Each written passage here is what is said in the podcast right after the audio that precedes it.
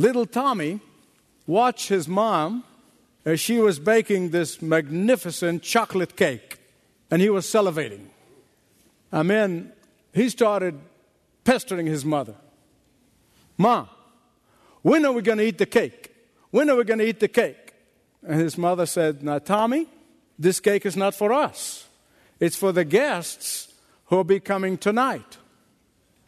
Tommy, I'm going upstairs to take a nap. and Tommy, do not touch the cake. And so she goes upstairs, and I want you to imagine Tommy pulling his chair a little closer to look at the cake, just close up, to admire mom's handiwork. But as Tommy got closer to the cake, he noticed a slight imperfection in the double fudge icing. There's a little swirl there. And he sought to smooth it over. That's all he's doing. He's just going to smooth the cake over. And then, of course, he licked his finger. But once he did this, he realized that there's another imperfection on the other side of the cake. So he turns the cake around and he smooths that other side and licks his finger. Then he turns it around. He kept turning that cake around, trying to smooth the icing, the swirl of the icing on the cake. That's his reasoning. Mom said, Don't eat of the cake. What she really meant, I shouldn't eat it, but it's okay to improve on her handiwork, and after all, mom would really want this cake to look perfect for the guests. And so he kept on turning it around, turning it around, and then all of a sudden he realized that the cake looks far worse than in the beginning. So he reasoned again. Well, now that I messed it up, might as well enjoy a piece of cake. Surely mom would not mind at all, would she? So, as Tommy was finishing his second piece of cake, he hears mom yelling from upstairs, saying, Tommy, did I not tell you not to touch the cake? Well, the thing is, Tommy reasoned in his mind that mom is not really very reasonable, is she? Not very, I mean, he built this thing in his mind in a logical sequence. But this story is repeated millions of times, millions of times, in many a home, many a public place, many a workplace. Is repeated not to do with cake per se, but to do with so many of the moral issues that we're facing and the major decision about whether we keep the law of God or break the law of God and why should we do this and why should we do the other thing.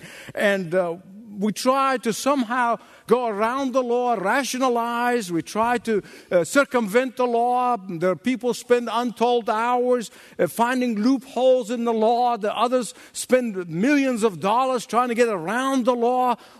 But in the long run, there is no going around the law of God.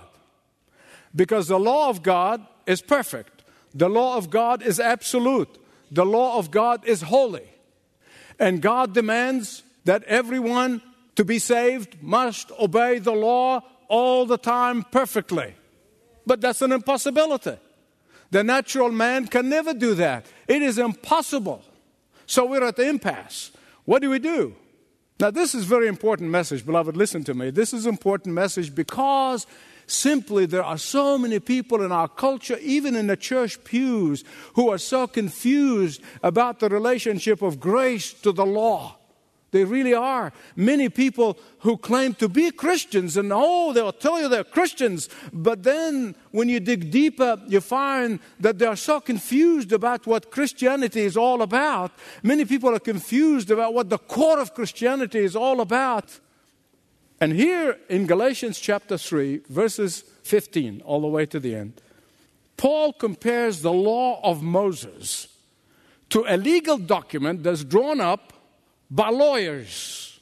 He compares this law of God with the covenant of grace, which was given to Abraham 430 years before the law was given to Moses. This whole confusion between grace and law boils down to one word. One word. In some translations, said offspring. And for centuries, the rabbis have interpreted that word offspring to mean is what we call collective noun. Collective noun is a noun that's in the singular but refers to a group of people. Let me illustrate this. I can point to one of my children and say, he or she is my offspring.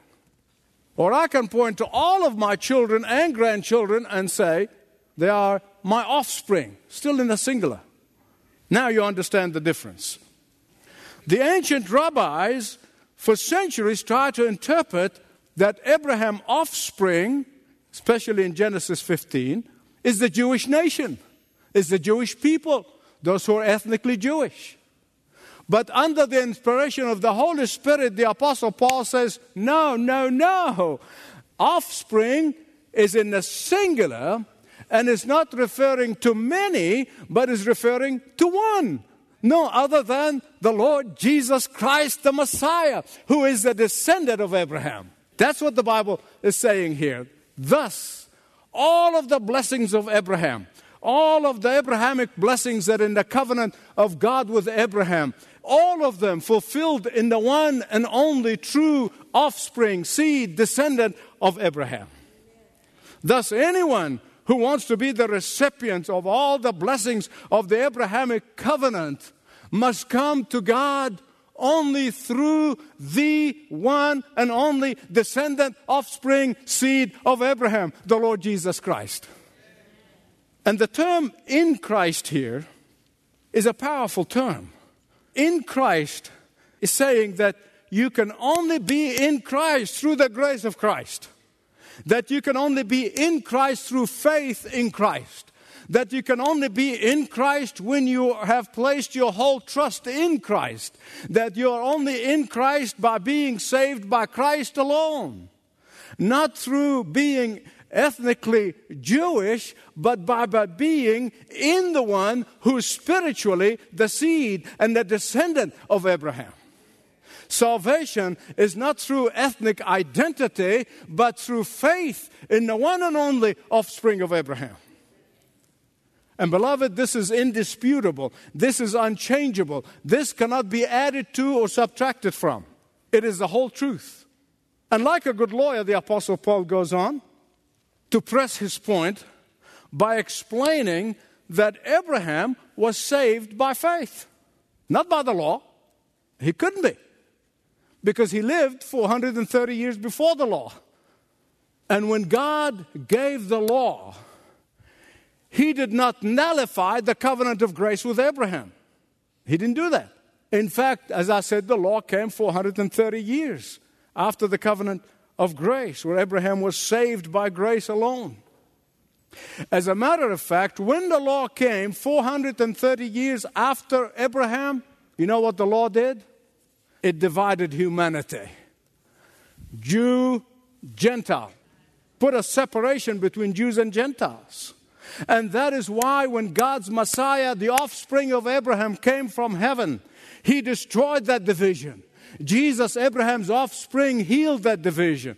Uh, Jesus, Abraham's offspring, tore down the wall of hostility that separated us. Jesus, Abraham's offspring, by his grace, he welcomed everyone from every ethnic group, from every background. If they are repentant and come to him in faith, they are saved.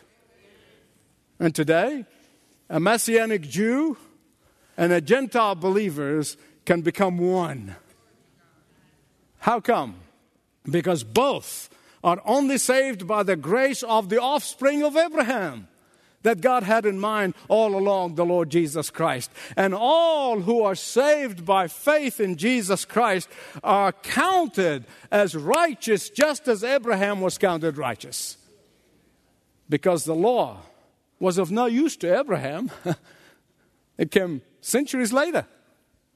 Beloved, listen to me every promise of God that was given to Abraham is fulfilled in the Lord Jesus Christ, the Messiah, the offspring of Abraham. And the only way anyone, anywhere, I don't care what the label may be, If it's a Hindu, a Buddhist, a Muslim, an atheist, an agnostic, a, a humanist, a, a Catholic, an Episcopalian, and a Baptist, or a Presbyterian, labels mean nothing to God. That is why everyone everywhere must come to God through the one who is the only offspring of Abraham. No one can be a recipient of the blessing of Abraham who does not come to him in faith and through faith through the descendant of Abraham. For example, is a family that has four children, two of them adopted, two are natural children. By law, they will get equal shares of the asset. It makes no difference how they got the last name, adopted or natural. The issue is not how they came to the last name. You see, before Jesus Christ the Messiah came to earth, salvation was possible only because these folks were able to look forward to the cross. That's how they were saved. They were not saved because they were Jewish, they were saved because they looked forward to the cross. And that is why when Jesus said those words, they became mad. Those natural eyes that could not have faith, they were angry at him they wanted to kill him. Here's what he said Abraham saw my day and rejoiced. What do you mean? You're not even 50 years old. See, that's the natural mind thinking. But the eyes of faith understood exactly what he's talking about. Those who came to believe in the Lord Jesus Christ knew exactly what the promises were at the Old Testament that they are saved by looking forward to the cross, looking forward to the coming of Jesus. And that's how they were saved in the Old Testament. In the New Testament, after the coming of the offspring of Abraham, the Lord Jesus Christ, we are saved by looking back at the cross. And those who looked forward to the cross in the Old Testament, those who looked back at the cross in the New Testament, they're going to make up the company of heaven. And we're going to be in heaven together. That's why Jesus said, I am the way, the truth, and the life. You see, this was not just a statement made arbitrarily where people fight over. Oh, it's just your interpretation. A lot of people claim to be Christians. But then at the same time, I said, all the religions have equal value. Everybody's going to make it. God is so loving, He's not going to let anybody. Really? They will meaning. But in reality, what they're saying is Jesus is a liar. If he said, I am the only way, the only truth, and the only way to eternal life, and they said, no, no, no, everybody else is going to make it, they're saying Jesus is a liar. Listen, I know, I, I, understand, I understand. It's just too confusing for the average person when lots of people call themselves Christians. I know that. And many of those who really think they are Christians, sadly, are going to end up in eternity that is a Christless eternity. And that is why we need, in these last days, to double our effort to get people to come to know Jesus so they'll be eternally saved. But the natural question that should be on your mind if this is the case, why the law at all? if Abraham saved by grace, offspring of Abraham is Jesus and saved by grace of Jesus, then why the law? Right? Paul asked that question himself in verse 19, the with two words in verse 19. Why the law? he asked that question. And he goes on that same verse 19, he answers the question. It was added because of transgressions, but it was temporary. It was not permanent. It was temporary until the offspring of Abraham, whom the promise referred to, comes. In fact, at verse 19 of Galatians 3, all the way to the end, you're going to find, and I'll summarize them for you, three reasons why God gave the law 430 years after Abraham. Three reasons. I want to share them with you. First of all, he said the law was given to be a mirror that reveals our sinful nature. Secondly, he said it is a guardian that was given to us until we reach the age of maturity, until we come to Christ. And thirdly, it is the pipeline to grace. You see, the law was added to show everyone, everyone, everyone, everywhere, our inability to save ourselves. The law is given to demonstrate to us our desperate need for grace.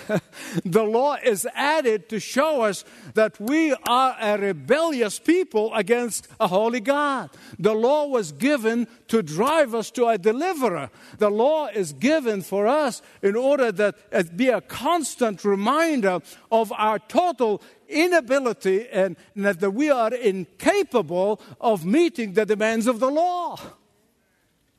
So, the next natural question in your mind, if it is not, it ought to be if you can't be saved by the law, for no one can keep it all the time, all of it, perfectly, then why? Why, Michael, explain to me why so many Christians are so fussed up about having the Ten Commandments hanging on walls in the courthouse and classrooms? Why, why are Christians are so hung up on this symbol? Why? Why should the Ten Commandments be and are the basis for our justice system? Why should we allow ourselves to get dragged into courts by the ACLU and all other groups for trying to uphold the Ten Commandments in public? Why should we get upset with all these groups and ACLU and others who want to tear out the Ten Commandments from walls of public walls and life?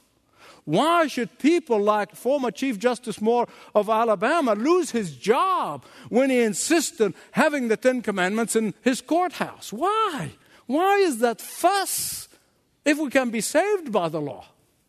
Simply because the law is a mirror, is a mirror for everyone to see that we are fallen people. And only when we recognize our fallenness will we seek to be saved by Christ.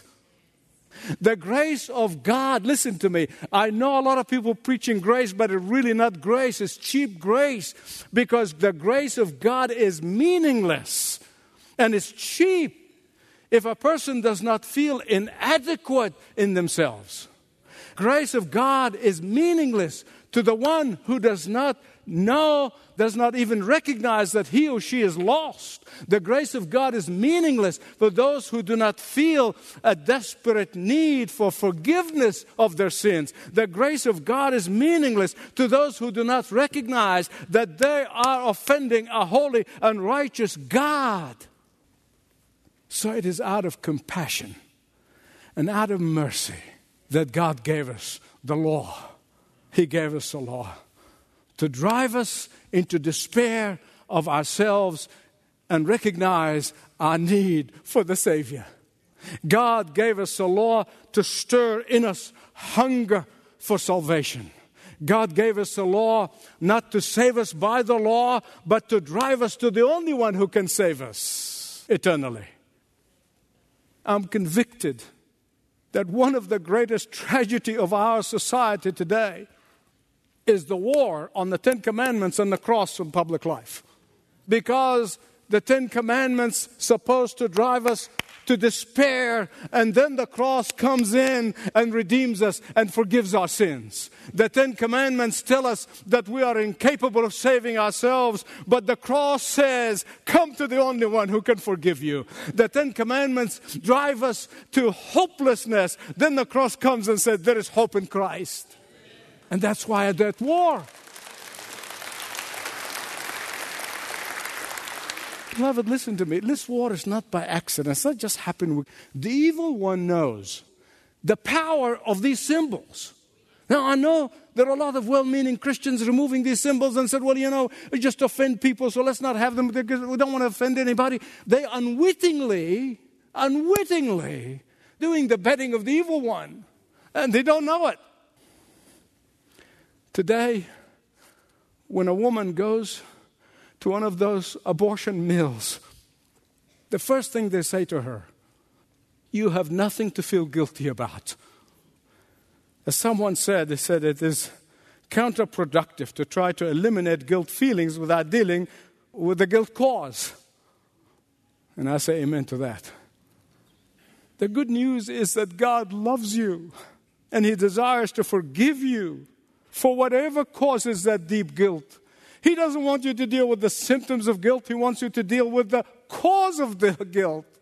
Because the cross does not deal with the symptoms, the cross deals with the root of sin. And therefore, the guilt that the Ten Commandments induces in us is the bad news. Then comes the cross uh, with the good news that God can deal with the root of guilt in us. He can remove our guilt, He can remove our sin, He can forgive us eternally.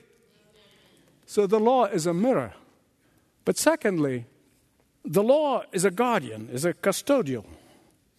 The word guardian here, it really has a very special meaning. You see, the ancient Greek and Roman cultures, you know, Rome had two million slaves, but these were not laborers as we think of slaves.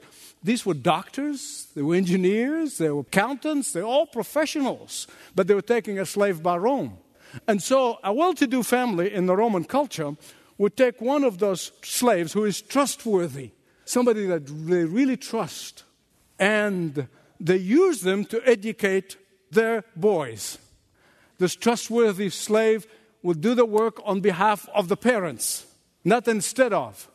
These guardians, they will take the boys to school. They would train them in manners. They would help them do their homework. Uh, uh, they would um, train them in obedience. Uh, they even administer discipline on behalf of the parents. And the Greek word here is pedagogos.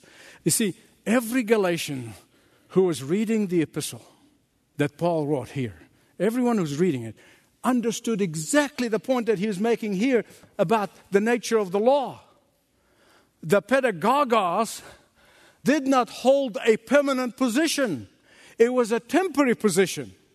Uh, the pedagogos was only there to observe the boys' education until they reach the age of maturity.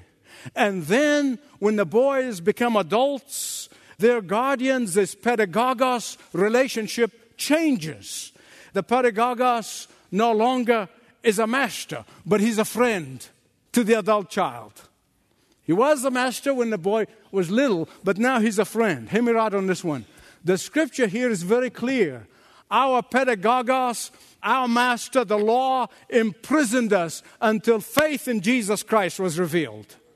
The law function as a master, but then our relationship has changed. After succeeding in driving us to Christ, after the law succeeded in reminding us that we can't save ourselves, that only Jesus can save us, after the law takes us to the foot of the cross, after we come to that point in our lives, then the law becomes our friend, not our master. That's what Paul is saying here. Now you understand why they want to remove the Ten Commandments and the crosses from public life. Now you understand. They see them as an insult to the human pride, they see them as a, a rebuke to human arrogance, they see them as demeaning to human intelligence. And they're deciding for themselves whether they need forgiveness or not. Uh, the pride is mocked by those two symbols human pride. And so they removed them from schools, government buildings, and public life in general. Why? Because God's law makes them aware of an authentic guilt deep down in their lives, whether they admit it or not. Make them aware of deep sin and helplessness. And all they fear that this awareness of their sin is going to drive them to Christ. They don't need forgiveness, they can get there by their own strength. When I see these things in the news and newspaper and ACLU dragging Christians into courts for displaying the commandments and, and the cross and so forth, the Lord reminds me these are not the real villains. Oh, they're responsible for their action, all right, but they're not the real villains. They are puppets on a string. If you're watching a puppet show and you hear the puppet says something that makes you mad, you don't want to take a big stick and beat the puppet. Right? You, you know the puppet can't speak, right? But the puppeteer is the one who's moving the strings, is the one who's speaking. And that is why The Apostle Paul tells us in the Ephesians passage For our struggle is not against flesh and blood, but against the rulers, against the authorities, against the power of this dark world, and against the spiritual forces of evil in the heavenly places.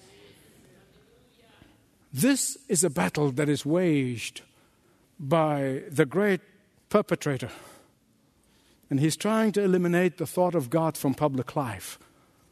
And we need to be aware of it. We need to be on our knees. We need to stand up and say, We know who's behind the scene. We know who's doing this evil work. But we are more than conquerors because he who is within us is greater than he who's in the world. Amen. Amen.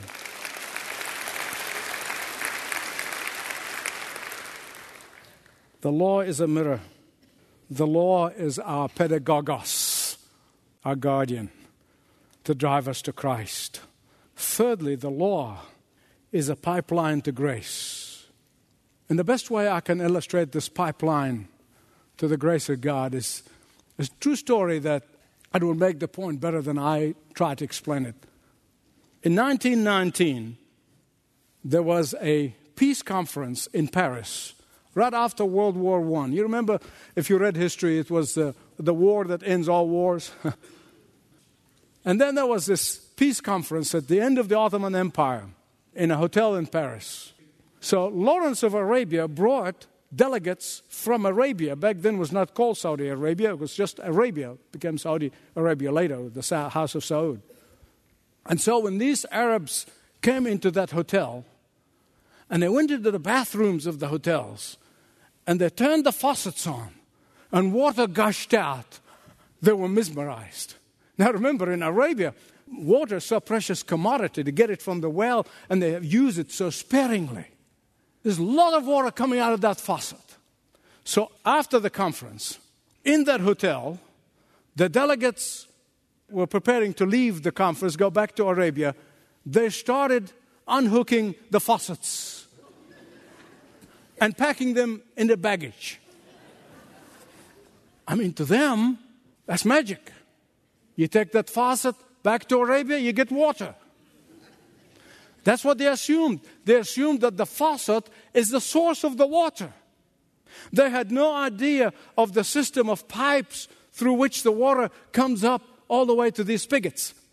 They actually thought that if they take these spigots and they install them in their tents, they're going to get water. And when Lawrence of Arabia saw what they were doing and packing the faucets and causing floods, uh, he proceeded to explain to them that these fixtures are useless by themselves if they are not connected to the source of the water. And, beloved, listen to me. I know we may laugh at this, but that's exactly what so many people on a spiritual level are doing today. They get trying to get spiritual water from disconnected fixtures. They're trying to draw power from all sorts of places that has no power. They try to fill their emptiness in their lives with religious activities. They try to find fulfillment in fixtures that produces no water unless you are connected to the source, Jesus Christ. You cannot be saved unless you're connected to the source, Jesus Christ, you will have no power for living. And therefore, listen to me. I'm going to get to close. Here's our testimony to this fallen world must be clear.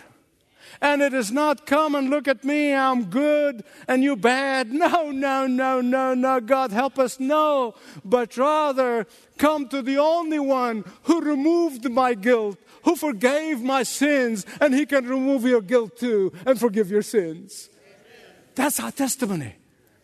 Come to the only one whose grace is sufficient, sufficient to forgive you, sufficient to redeem you, sufficient to save you, sufficient to heal you, sufficient to release you from all guilt, the very source of it, and give you the power to live righteously before God. There may be someone here today who would say, You know, I've tried all kinds of religion and I've tried all kinds of activities and I've tried this and I've tried this and I'm just keep failing and I feel miserable and, and every time I try it gets worse. Today you can come to Christ. Say, Lord Jesus, you're the source. You are the offspring. You are the seed of Abraham. You're the one who's promised your grace that can save me, and alone, your grace alone can save me. Let's pray together. Father, you know every heart. I look and I see lots of faces, but you see every individual. You're looking at every single person, and you know us by name. You know us through and through. You know where we are. You know those of us who are failing. You know those of us who have put their trust in you. Those of us who are going to sources that are never going to satisfy us. And Father, I pray that not a single person, whether be in this room or watching around the world, would come to Jesus the source today and receive grace upon grace, for that's who you are. In Jesus' name. Thanks for listening to this message from Dr. Michael Youssef, recently featured on Leading the Way. If you'd like to know more about us, please visit ltw.org. That's ltw.org.